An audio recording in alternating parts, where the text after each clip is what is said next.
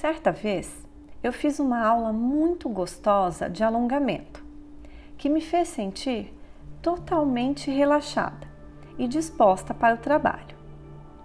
Confesso que depois que comecei a trabalhar de casa, por conta da pandemia do Covid-19, acabei ficando ainda mais sedentária e me alongar um pouco me deixou com muito mais energia e disposição. Mas logo na sequência me veio à mente um questionamento. Por que, mesmo que eu não gosto de fazer exercício físico? Esse pensamento ficou martelando na minha cabeça, até que eu pudesse chegar a uma teoria. Na verdade, duas. Mas antes disso, me conta uma coisa, Bavane. Como anda a sua vida fitness? Vem comigo refletir sobre esse assunto, de coração e mente bem abertos. Eu sou Carol Bergamasco, criadora do Bavana, e vou te ajudar na sua transformação de lagarta a borboleta. Pois bem, como eu estava dizendo, vamos às minhas duas teorias para o fato de eu não gostar de fazer exercícios físicos. A primeira me fez voltar à minha infância. Eu era daquele tipo de criança que adorava estudar e amava ir à escola. Lia muito, era fascinada por aprender algo novo e ainda sou. Gostava de todas as aulas, exceto uma: educação física. Nossa, pessoal, era o meu martírio. Eu ainda usava óculos naquela época. E quem usa ou já usou sabe como é difícil começar a suar e tudo ficar embaçado, ou tirar o bendito e não enxergar direito. Sim, eu era muito míope. Não sei nem dizer qual das duas opções era pior. Só sei que não havia nenhuma boa. Além disso, eu tinha que parar todo o meu aprendizado incrível para fazer a tal da atividade física que eu odiava. Claro, passei a detestar isso. E segui assim.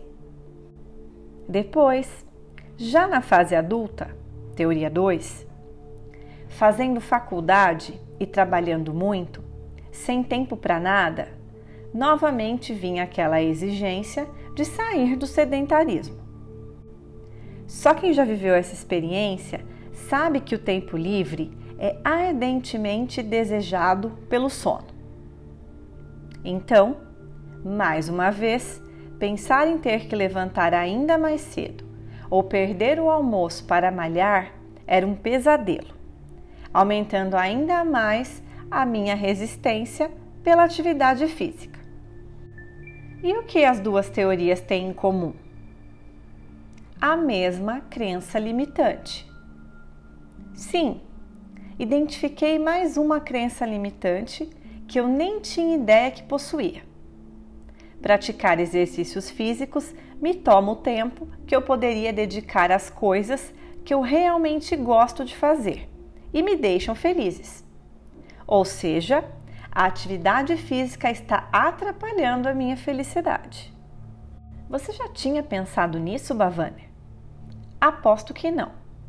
Nem eu tinha cogitado essa hipótese antes desse exercício mental de autoconhecimento. Naquele momento, percebi que eu precisava ressignificar a minha relação com a prática de exercícios, já que se trata de algo muito benéfico para a vida e que deve fazer parte da nossa rotina diária, porque, entre outros benefícios, reduz o estresse, melhora a qualidade do sono, aumenta a sua disposição e autoconfiança, ajuda no combate à depressão e à ansiedade, controla a pressão arterial, aumenta a produtividade e fortalece a memória. É impossível não reconhecer as vantagens à saúde física, mental e emocional que as atividades físicas podem trazer para a vida do ser humano quando são feitas com constância e habitualidade. Trata-se de autocuidado, de você ser gentil consigo mesmo, o que certamente lhe trará alegria e felicidade. Portanto, após questionar essa crença, decidi eliminá-la da minha vida, já que ela não faz mais sentido, se é que um dia fez, e não está alinhada com a vida que eu quero ter, com os hábitos saudáveis que eu quero cultivar e desenvolver. E por que eu contei essa história? Para mostrar para você, Bavânia, o quanto uma crença pode estar arraigada dentro de você, de modo a parecer uma verdade absoluta e inquestionável, como se fizesse parte integrante do seu ser e não houvesse uma realidade plausível sem a existência dela. E essas crenças não são somente quanto a nós mesmos, mas também podem se referir a outras pessoas e a nossa visão de mundo. Elas influenciam na maneira como percebemos e interpretamos as coisas que acontecem conosco e como entendemos as atitudes dos outros. Igualmente, afeta o modo como nos posicionamos e nos comportamos diante das situações e dos problemas que enfrentamos. Cada indivíduo interpreta tudo o que ocorre na sua jornada a partir das lentes das suas crenças. Desse modo, elas embasam toda a visão de mundo que a pessoa tem, bem como a maneira como ela se projeta na sociedade. Em outras palavras, os significados que damos às coisas refletem as nossas crenças e reforçam os nossos valores e verdades. Para ilustrar melhor, deixa eu te dar alguns exemplos de crenças limitantes comuns.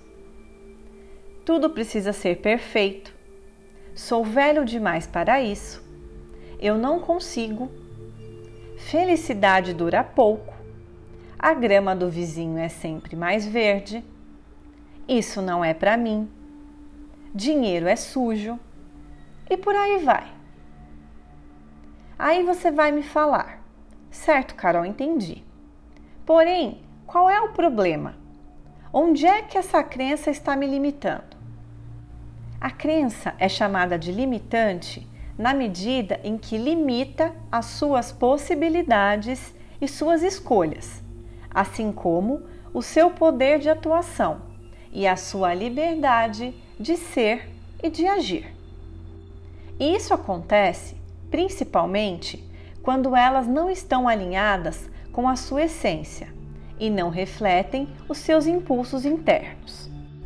Por essa razão, é tão importante realizar a autoinvestigação, a fim de verificar se esses pensamentos que assumimos como verdade fazem real sentido, se estão de acordo com aquilo que sentimos e queremos. Você precisa questionar se essa crença representa uma verdade para você ou se foi algo que você pegou emprestado do seu pai, da sua mãe, da sua tia, dos seus amigos ou de quem quer que seja. E saiba que se uma crença não te serve nem te atende mais, você pode descartá-la sem medo. Troque por algo que faça sentido, por uma nova semente capaz de trazer frutos diferentes para a sua vida. Lembre-se que ao questionarmos as nossas crenças, também mudamos as nossas vivências e experiências.